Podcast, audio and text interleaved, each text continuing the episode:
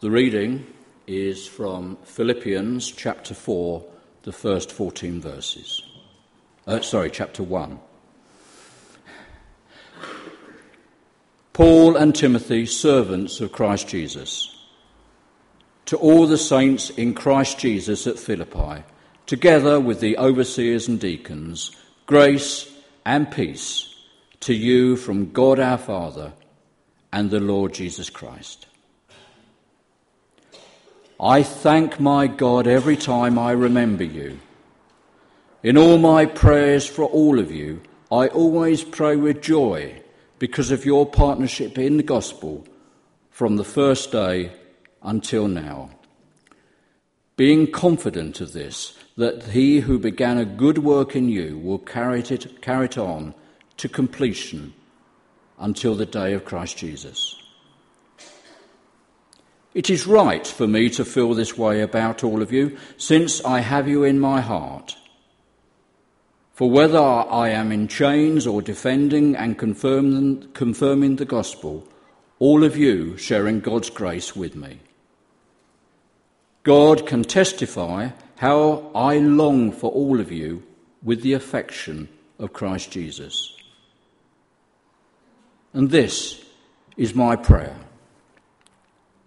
that your love may abound more and more in knowledge and depth of insight so that you may be able to discern what is best and may be pure and blameless until the day of Christ, filled with the fruit of righteousness that comes through Jesus Christ, to the glory and praise of God.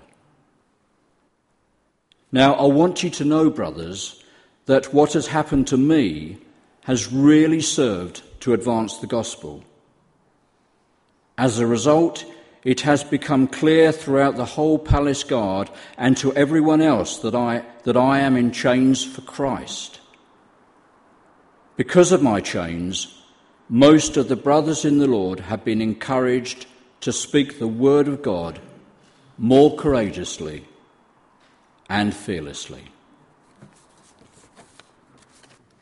In this passage we read together, Paul writes one of the best thank you letters to the church. And it's obviously really loves the people there and he writes to them with real warmth and compassion. Look at the expressions he uses in verse 4 I always pray with joy.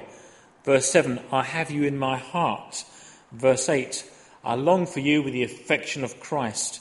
You can almost see the smile on Paul's face as he writes this letter, thinking about this church in Philippi. He loves the church in Philippi. And why is he so encouraged by this church? There are a number of reasons. They're partners with him in the gospel.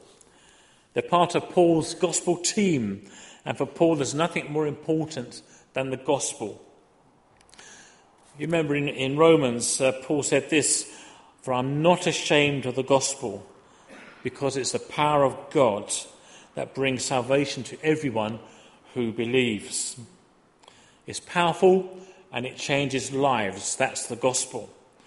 And in 1 Corinthians, Paul says this I've become all things to all people, so that by all means I might save some. And in verse 23, I do all this for the sake of the gospel. And I think Paul would have approved of Sat 7 using all possible means that people might find Christ. Throughout his letters, Paul constantly refers to the gospel, preaching the gospel is Paul's reason for living. Therefore, this Philippian church is very special to him. These are people who are equally concerned about the gospel, so Paul considers them his gospel partners. Gospel partnership really matters to him because the good news, the Christian message, is remarkable. It transforms lives and it brings hope. The Sat 7 is enabling people throughout the region uh, to have an opportunity to hear the gospel. I've been so encouraged by what God is doing in the church in North Africa and in their partnership with Sat 7 for the gospel, their passion and their commitment. In Algeria, uh, 10 years ago, there was hardly any indigenous believers, hardly any at all. But now there's a growing church, growing rapidly, and Sat 7's been working with them helping equip a studio, training Algerians to making programs. And now every week, Sat7 broadcasts a live church uh, service from uh, a city in Algeria to the rest of Algeria. Includes a testimony show as well. And when the, the very first uh, service was recorded, uh, a Sat7 director, Rita, was in the church uh, with them, and she asked the pastor if the people there realize they will be seen by millions of people, including their own countrymen and maybe their own um, neighbours. So before the broadcast, the pastor said to the congregation, if anyone doesn't want their faces seen on TV, please move to the back of the church so you're not seen. And he paused, and nobody moved. And the pastor said to Rita later, Persecution is a crown which God has given us. Please don't take it away from us. It's not just in Algeria. We have contacts with Christians in Libya, Morocco, and Tunisia. And here's a testimony from a viewer. I'd like to thank all Sat7 staff. You are a light to the world. Thank you for bringing so many souls out of darkness into the light, out of deception to truth. I was one of them, and I regret all the days I lived apart from Christ. I'm now a regular viewer and learn a lot each day. Paul in this passage is full of thanks for the Philippians' partnership in the gospel. And in verse 6, he's confident that God will complete the work that he started. You can only feel that similar to the church in North Africa, that with their passion for Christ, they're confident that God will continue with them and help them to grow and develop and witness. And of course, same for us, isn't it? If we individually and corporately continue to be confident in God's power and authority through the Holy Spirit, have the same passion for sharing the gospel, then we can expect to flourish and grow in trust and faith that God will do great things here and in the community you serve here at Horsham. But of course, for Paul, the spread of the gospel was not without personal cost, or for the Philippians too.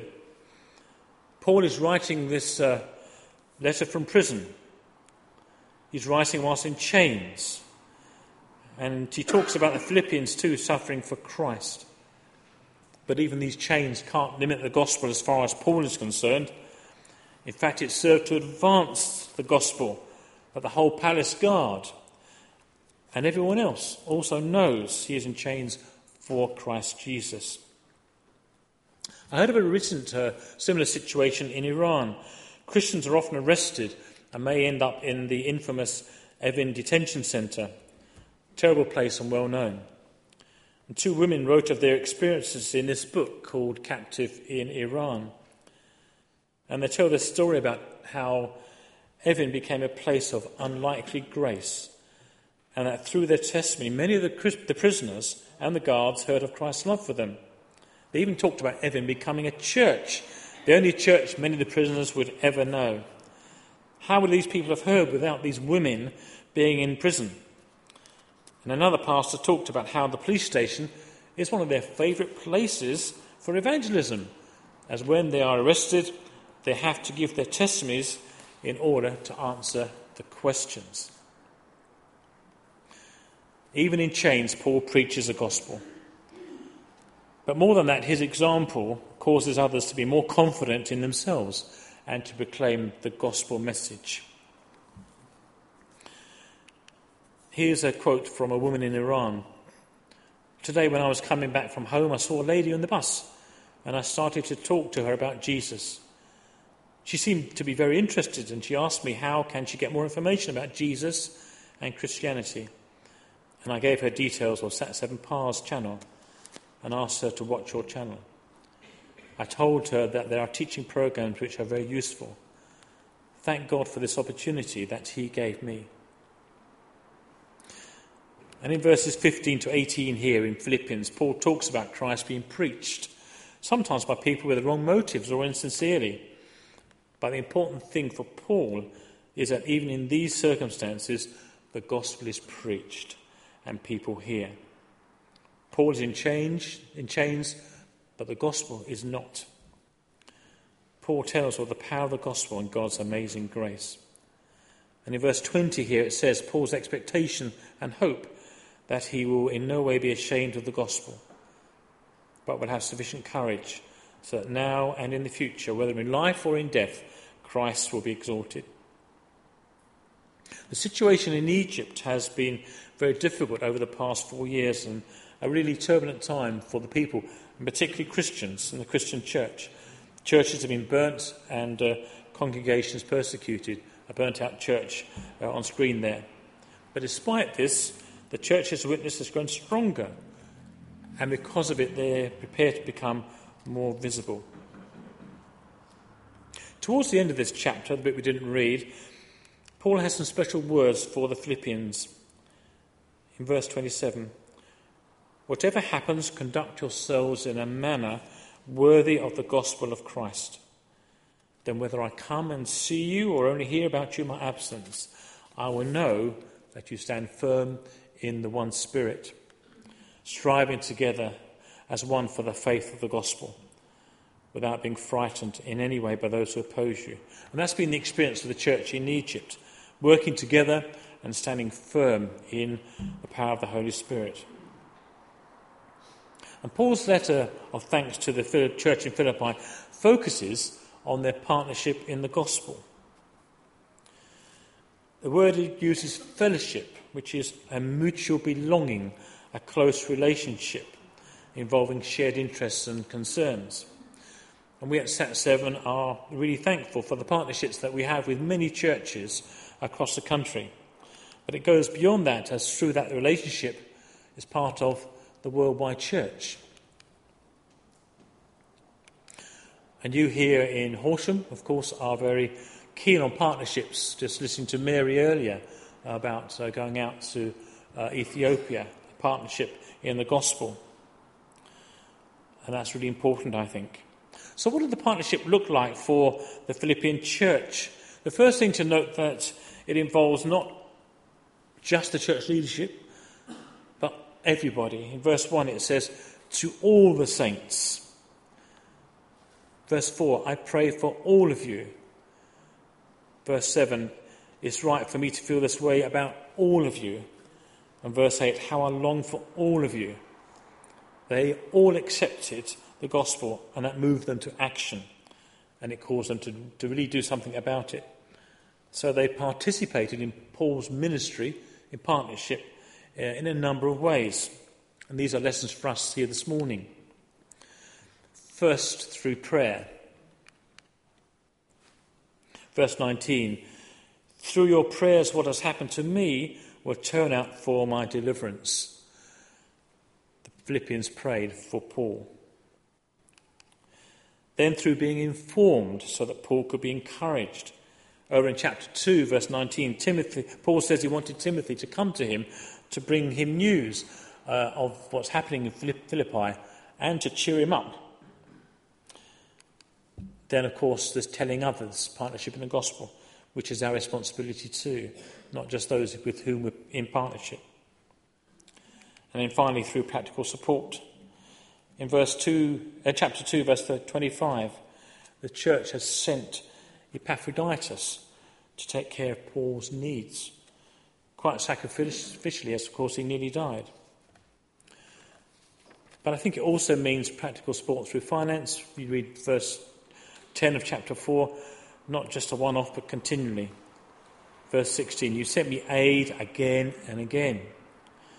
In the context of Sat 7, that's really important as a faith mission, regularly going uh, to having ongoing finance and prayer support, which is so helpful. The gospel is changing lives and bringing hope across the Middle East and North Africa. And it's our privilege to be in partnership and fellowship with many churches with this work.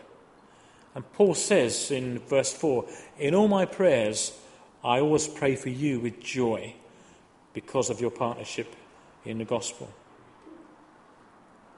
And my prayer is that we might all be encouraged in our partnership in the gospel of Jesus, whether it be with BMS World Mission, Tearfund, Oasis, or of course SAT 7. This is our responsibility, both as individuals and as a church to follow the examples of the Philippians.